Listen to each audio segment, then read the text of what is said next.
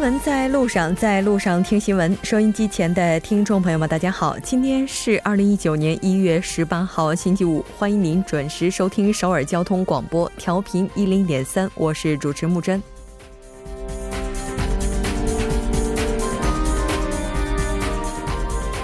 今天下午，首尔中央地方检察组正式申请了对前任大法院院长梁成泰的逮捕令，又一个宪政记录。在过去的一周内，梁前大法院院长五次到案，就四十多项嫌疑接受检方的调查。考虑到证据有可能被销毁等的可能性，今天检方做出申请逮捕的决定，但预计要到下周初初步的结论才能公布。抽丝剥茧后，等待公众的又是怎样的真相？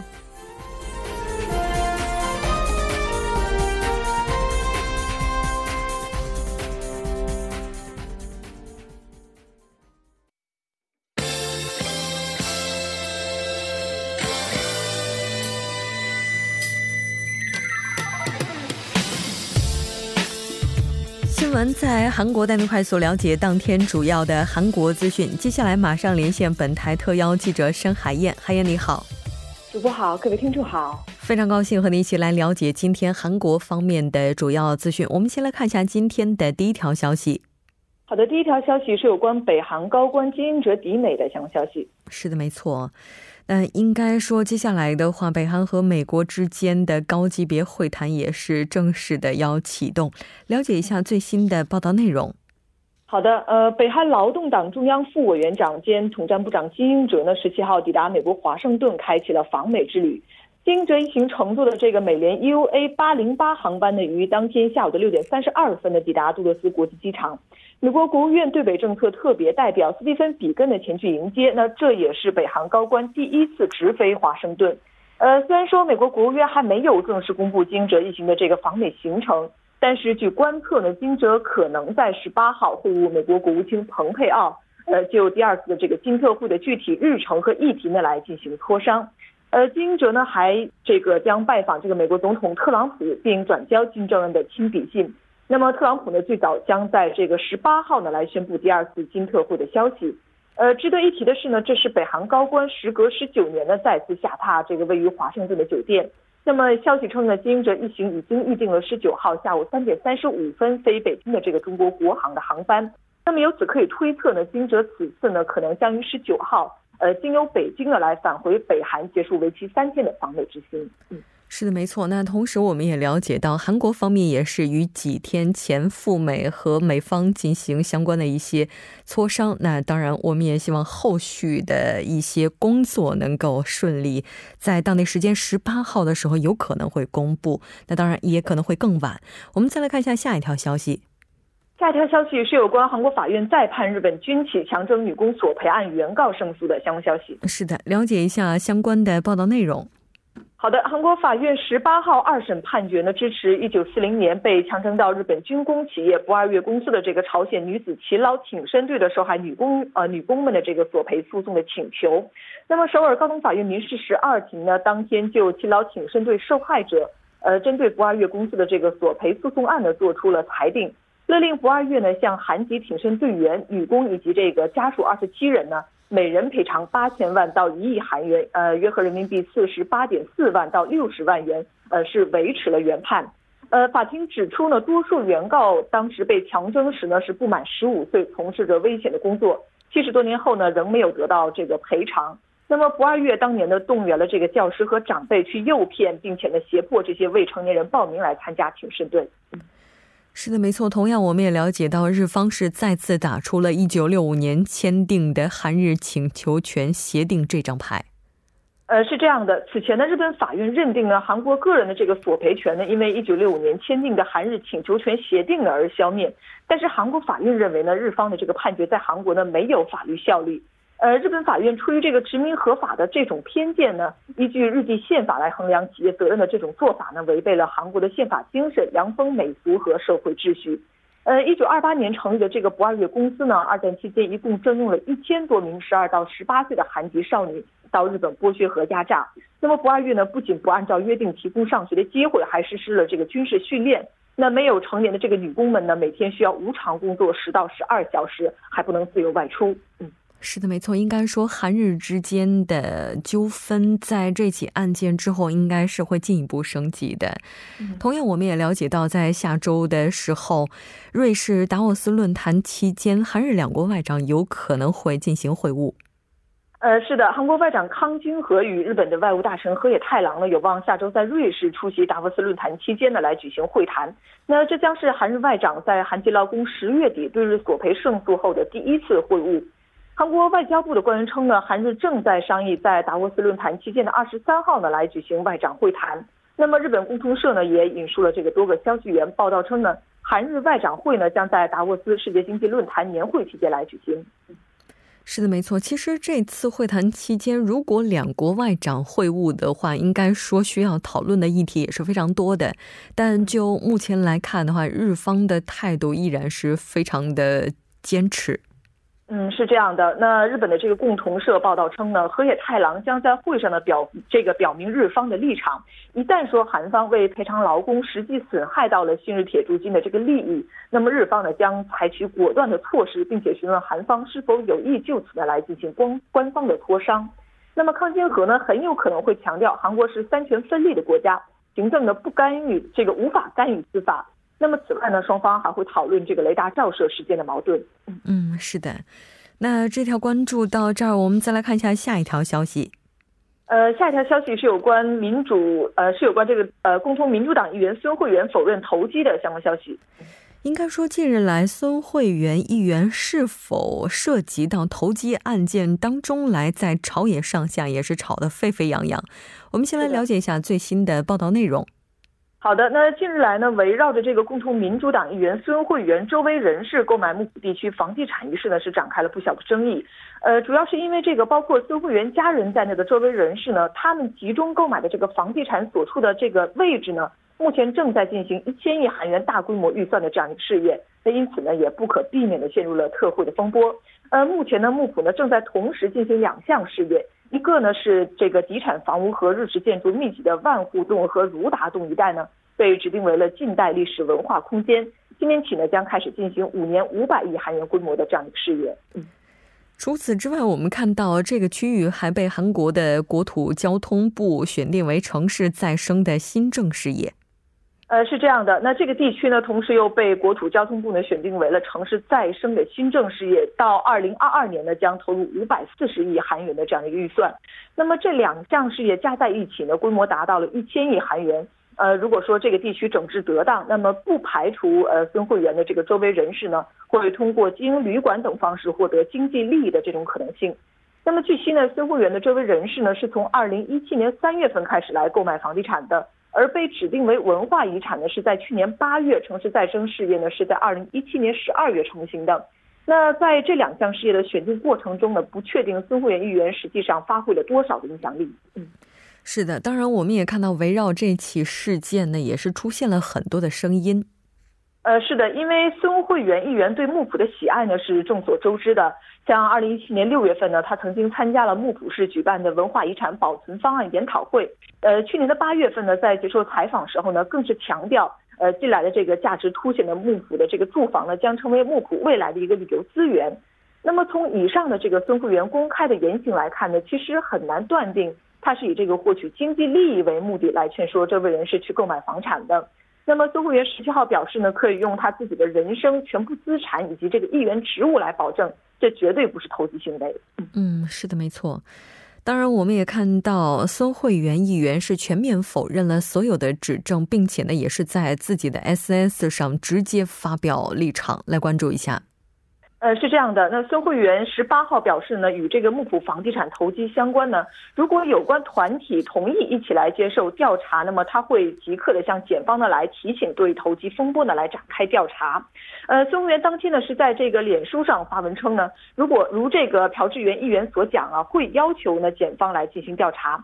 那紧接着呢，他又表示，但前提呢是与这个木浦西山区和温井洞地区。呃，朝鲜奈火地皮的这个公寓建设相关的组合和这个重心建设要一起来接受检方的调查。那么其中呢，SBS 电视台的这个采访组呢也必须要包括在内。也就是说，孙慧媛认为呢，对这个本次事件提出疑惑的媒体和幕后团体同意来呃一起来接受调查的话，那么他愿意向检方提请调查。呃，主播，嗯，是的，没错。当然，我们也看到，目前韩国朝野上下的意见也是非常的，应该说是各有其说吧。因为目前的话，对于执政党而言，认为所有的这一切都是经历了正规的手续以及流程；而这个在野党的话，目前也是认为这中间确实可能会存在一些不为人知的背景。非常感谢海燕记者带来今天的这一期连线，我们下期再见。再见。接下来关注一下这一时段的路况、交通以及天气信息。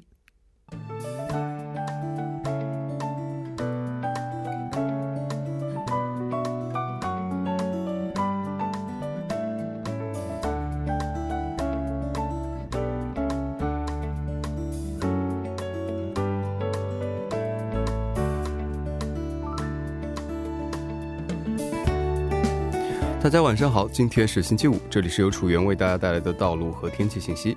现在是晚间六点十二分，让我们来关注一下这一时段的路况信息。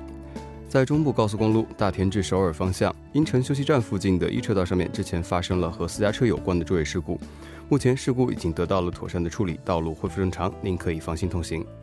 下面是一则施工消息，在西部干线道路铁山大桥至金川桥区间的双方向，由于西部干线地下车道施工作业中，金川天桥拆除施工的关系，两侧四个车道将进行约十分钟的交通管制，管制时间是一月二十日，具体时间是从零点至零点十分。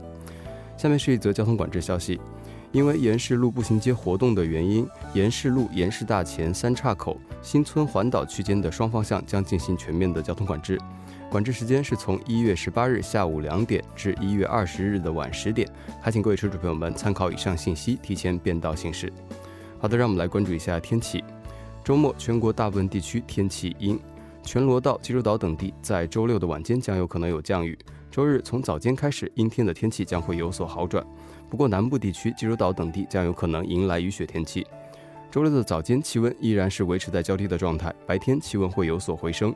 周日的气温将会有所下降，风力较强，体感温度低，还请各位听众朋友们注意健康管理。来关注一下首尔市未来二十四小时的天气情况：今天晚间至明天凌晨多云，最低气温零下一度；明天白天阴，最高气温六度。好的，以上就是这一时段的道路和天气信息，我们稍后再见。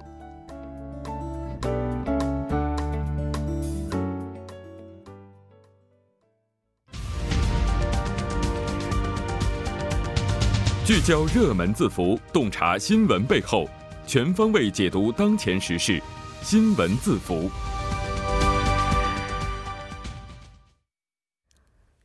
好的，欢迎回来，聚焦热门字符，解读新闻背后。接下来呢，要马上连线我们今天的代班嘉宾王哲。王哲，你好。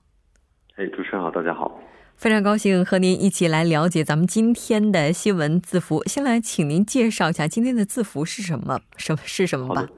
啊，好的，今天的字符呢是陷入危机的鲨鱼家族。嗯，鲨鱼家族，其实我觉得这个词哈，如果不太了解韩国文化，或者说家里没孩子的话，有可能还是非常陌生的。对，很多人可能会误认为这是一期关于环保的主题哈，其实跟这个是没有任何关系的。嗯，所谓的鲨鱼家族呢，准确来说是一首由这个韩国公司依据北美的传统童谣改编的一首童谣歌曲。嗯，韩文的名字呢叫做《鲨鱼家族》，英文版的名字呢叫做《Baby Shark》。嗯，那咱们今天既然提到鲨鱼家族，怎么就陷入危机了呢？哦，首先来说，这首歌目前是非常火，然后火了之后开始进入危机哈。那因为他这首歌其实后来说是跟美国童谣作曲家 Johnny Only 在二零一一年发表的一首同名歌曲。它的旋律啊，还有整个歌曲的氛围啊，都非常的接近，因此引发了这个侵权和抄袭的论战。那么，Johnny Only 本人呢，也在最近向韩国的法院提起了这个诉讼哈。他主张这首歌曲呢是他自己根据美国的传统童谣改编而成，嗯，而韩国的《鲨鱼家族》这首歌呢，则是抄袭了他改编的编曲。嗯。也就是说，目前就著作权问题出现了纠纷。那这首歌的话，在韩国应该也是非常广为人知的。对这首歌曲的话呢，其实，在韩国有孩子的家庭应该都会都会非常熟悉哈。嗯。然后没孩子的家庭估计也多少也听过这个公司。呃，那其实这首歌呢，在欧美目前也是非常的广为人知。我们都知道，去年十一月份，在美国的加利福尼亚州的山林火灾的时候，有一位母亲呢，带着自己八个月的女儿，当时是开车逃离火灾灾区。那么为了缓解女儿的恐惧心理呢，妈妈是边开车边给女儿唱歌。嗯，她当时唱的就是这首非常魔性的儿歌，也就是《鲨鱼家族》哈。嗯，那这个场面被当时美国当地的电视台拍下来，也是通过镜头传到了世界各地，也在全全球各地呢引发了这首歌的一个非常热门的一个现象。是的，没错。而且我们也看到这首歌甚至打入了这个 Billboard 的榜单。对这首歌曲，目前已经取得了非常傲人的成绩哈。根据韩国媒体的报道，那么这首歌的英文版在美国的 Billboard 的音乐排行榜上成功打入了前一百位，在九号近这个月本月九号的时候位列三十二位。十六号位列三十八位，可能有人说这个前一百有什么重要哈？嗯，但你要知道，目前进入过该排行榜前一百位的韩国歌手或组合呢，只有包括防弹少年团和赛在内的这五个五个组合而已。那在童谣这一类别当中也是首次哈。而且我今天下午又查了一下不知名的这个视频网站，发现两年前上传的这首歌曲，目前在该网站上的播放量啊，已经达到二十二亿。哇，这是一个非常惊人的播放量。你要知道，此前那个江南神曲《江南 Style》，它到目前为止六年多的这个累计播放量是三十二亿。哦，那这首童谣的两年累计播放量是二十二亿，所以说这个目前的成绩可以说是非常的火爆。对，没错。其实这个童谣它的节奏特别有魔性，不知道是不是因为这个节奏，所以说让它如此的广为流传。对，其实这首歌我今天下午我之前我也没有听过啊，今天下午特地听了一下。它有几个特点，这个歌曲的歌词非常简单，特别简单，对，旋律非常的欢快。那在中国，我看在中国的搜索引擎上，把这首歌啊关联词有一个叫做“魔性洗脑儿歌 ”，对，所以这也是从一个侧面说明了它火的原因哈，就是很容易让你不自觉的去跟着这个歌曲去哼唱，这是最主要的一个原因之一。同时呢，根据这个歌曲，孩子们还可以做出不同的舞蹈动作，可以说非常有个性。再加上最近我们知道各种各样的 SNS 也非常发达，所以你可以在很多 SNS 的网站上看到一些孩子在模仿这些。你知道我们家长有的时候喜欢晒娃嘛，就晒娃狂魔嘛，他们也会做出各种拍出各种小视频放上去，所以这也从一个侧面带火了这个歌曲哈。对，呃，而且我们知道当前我们的一些视频内容的消费的习惯。包括我们看一些视频网站的习惯，也从一个侧面带动了这首歌谣的走红啊，就是所谓的短视频，不断的去模仿，然后将自己的模仿作品上传到网上去赚点击量。那刚才你也提到说，这个童谣目前是被卷入了抄袭风波。那鲨鱼家族这边的制作公司，他们是怎么回应的呢？对，其实现在就是一个公说公有理，婆说婆有理的状况哈。因为我们知道这首歌曲呢，它有一个比较就是暧昧的地方，就是说两边其实都是从一首传统的童谣当中改编过来。嗯，所以有人也可以做一个类比，比如说你说阿里郎，它本身是一个没有这个版权在里面的公开的一个内容歌曲。嗯，那我如果都对它做改编的话，这谁算侵权哈？当然，我们看这个控告方的律师表示，即使是阿里郎，但是你对他进行了这个重新创作的话，它就属于重新创作歌曲，也有相关的版权。但是呢，鲨鱼这个家族的制作公司就表示呢，这两首歌呢都是从北美的传统童谣改编过来。那么 Johnny 的改编呢，也并没有特殊的这种独特性在里边，所以说他们自己公司说呢，因此也不能算是一个抄袭。目前可以说是公说公有理，婆说婆有理。嗯，是的，其实出现著作权纷争，也就意味着这首歌是真的火了。我们也不需要过于悲观的去看待这件事情。但不管怎么样，这个对于很多韩国的听众朋友而言，哈，或者说对于咱们这个很多喜欢这首歌的朋友而言，还是比较关注这个纷争接下来会往哪个方向走呢？对，所谓的人红是非多哈，这歌火了也是是非多。那该歌曲的侵权案呢，我们知道是在韩国的法庭来呃提诉的，所以它的这个第一审呢，也就是本次的首次的开庭呢，将在本月月底。不过因为这个案情比较的特殊，然后又因为各种各样的一些因素在里边，预计呢短期内是不会有一个结果。但是相信这个呢，可能会影响到之后类似的改编歌曲版权问题的一个判决，所以还是非常引引人关注的。嗯，对，没错。那这次的话，可以说这歌是红了，然后也引来了一些是非，但我们也不希望带来的这些是非影响到喜欢这首歌的朋友大家的这个情绪，因为毕竟享受文化内容本身这件事情是非常幸福的。那其实刚刚我们也在这个直播间的一些视频当中看到，就是说大家现在模仿这首歌的热情是非常高的。其实除了孩子之外，还有一些成年人。然后也加入了模仿这首歌的大军当中来。那我们也希望这个著作权的纷争只是这首歌在流传过程当中的一个点缀，或者说只是中间的一个经历而已，不会影响到这首歌本身它的受喜爱度。再次感谢王哲带来今天的这一期连线，我们下期再见。谢谢大家。那到这里，我们今天的新闻字符就是这些了。稍事休息，马上为您带来我们今天的他说。新闻在路上，在路上听新闻。您的点赞，您的回馈，是对我们最大的鼓励与支持。参与节目，您可以发送短信到井号幺零幺三，每条短信会收取您五十韩元的通信费用。另外，您也可以登录 TBS 官网三 W 点 TBS 点 server 点 KR 给我们留言。当然，在微信上搜索 TBS 互动，或者在 Instagram 搜索 TBS C News 也可以参与互动。新闻在路上，期待您的参与。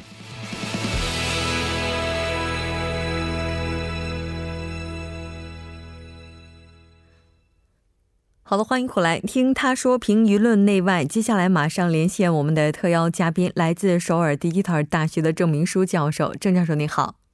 主持人你好，听众朋友大家好，我是首尔 Digital 大学中国学系郑明书。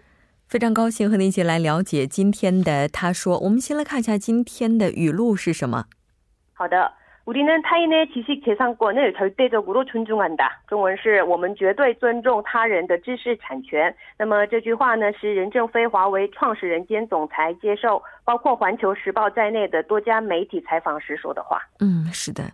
那他的这句话具体是怎样的呢？嗯，十七日下午呢，围绕近期受外界关注的加拿大事件、五 G 等话题，华为创始人任。 呃，这任正非，任正非在深圳华为总部呢，与多家国内媒，就是中国媒体进行了大约一个半小时的圆桌会，与国内媒体，就是中国媒体，呃，深度沟通。其实任正非一向是不怎么露面接受媒体拜访的，呃，那么所以呢，呃，那么当记者问到长期以来西方对。呃，包括华为在内的中国企业最常见的指责就是盗窃知识产权时，任正非回答说：“我不能代表中国企业，只能代表华为。华为在美国经历了几场大官司，都都获得良好的结果。华为现在的嗯，现在八万七千八百多项专利中呢，其中有一万一千一百五十多项核心专利是在美国授权的。呃，华为的技技术专利对美国的信息社会是有价值的。”那么任正非明确回应说，华为是绝对尊重他人知识产权的。嗯，是的，应该说近来将这一家公司再次推向风口浪尖的事情，应该就是孟晚舟在加拿大被捕的事件了。对于这起事件，目前他做出了怎样的回应呢？呃，在被记者问到女儿呃女儿的近况时呢，任正非说自己与女儿呢会打打电话，讲讲笑话。那么任正非表示很感谢中国政府维护呃孟晚舟作为中国公民的权利，也感谢社会各界的关注。嗯，是的，没错。那当然，他也表示，对于孟晚舟而言，可能还是需要一个很长的时间去解决这个问题。那当然，他也希望所有的事件可以通过法律来解决，并且有信心是能够解决的。当然，这次事件当中最为被人关注的，应该就是五 G 技术这方面了。那就这个方面，他又是怎样表述的呢？嗯，针对目前发展的五 G 技术时呢，任正非表示，外外面的变化对这个华为没有什么大的影响，因为我们有信心，全世界能做五 G 的厂家很很少，华为做的最好；全世界能做微波的厂家也不多，华为做的最先进，能够把五 G 基站和最先进的微波技术结合起来成为一个基站的，世界上只有华为能做到。那么他强调说，将来华为五 G 基站和微波是融为一体的。基站不需要光线就可以用微波呃超宽带回传，呃，那么广大西方国家呢需要买华为的设备，呃，他可以不买，那就要付出非常昂贵的成本来建设另外的网络，呃，所以任任正非表示呢，呃，现在的困难早在十年前早早就已经预测到了，那么华为没有像外界想象中的那么担忧。嗯，是的，没错。那当然，我们也看到任正非他是表示有信心让欧美国家非买不可，并且呢，也是一定会将产品卖给他们，因为他们是以市场经济、客户为中心。当他要买的时候，还是会卖给他，不计较曾经他们的计较。那在谈到中美贸易战焦点问题之一知识产权这个问题的时候，他又是怎样回应的呢？呃，任正非表示呢，如果我们要把知识产权当做这个物权，可能国家的科技创新发展会更加好一点。就是知识产权法若是物权法的一部分，侵犯知识产权就是侵犯物权，这样的话，环境有利于原创发明。那么，知识产权保护是有利于国家长远发展的，并强调说，如果将来会出现中美博弈，中国要重视教育，教育是我们呃就是中国的最紧迫的问题。嗯，是的，没错。他在提到这个部分的时候，说了一句话：“说再穷不能穷教师，让最优秀的人来培养更优秀的人。未来二三十年的话，人类社会将有翻天覆地的这个变化，而最大的变化来源就是教育和科学。除此之外呢，也提到了科研上是允许不成功的。那允许不成功就意味着能够接纳失败，因为失败培养了人才。”非常感谢今天郑教授带来的这期节目，我们下期再见。好，谢谢。那到这里，我们今天的第一部节目就是这些了。稍后在第二部节目当中，将为您带来今天的半岛之外、首尔新生活以及听首尔。那稍事休息，马上回来。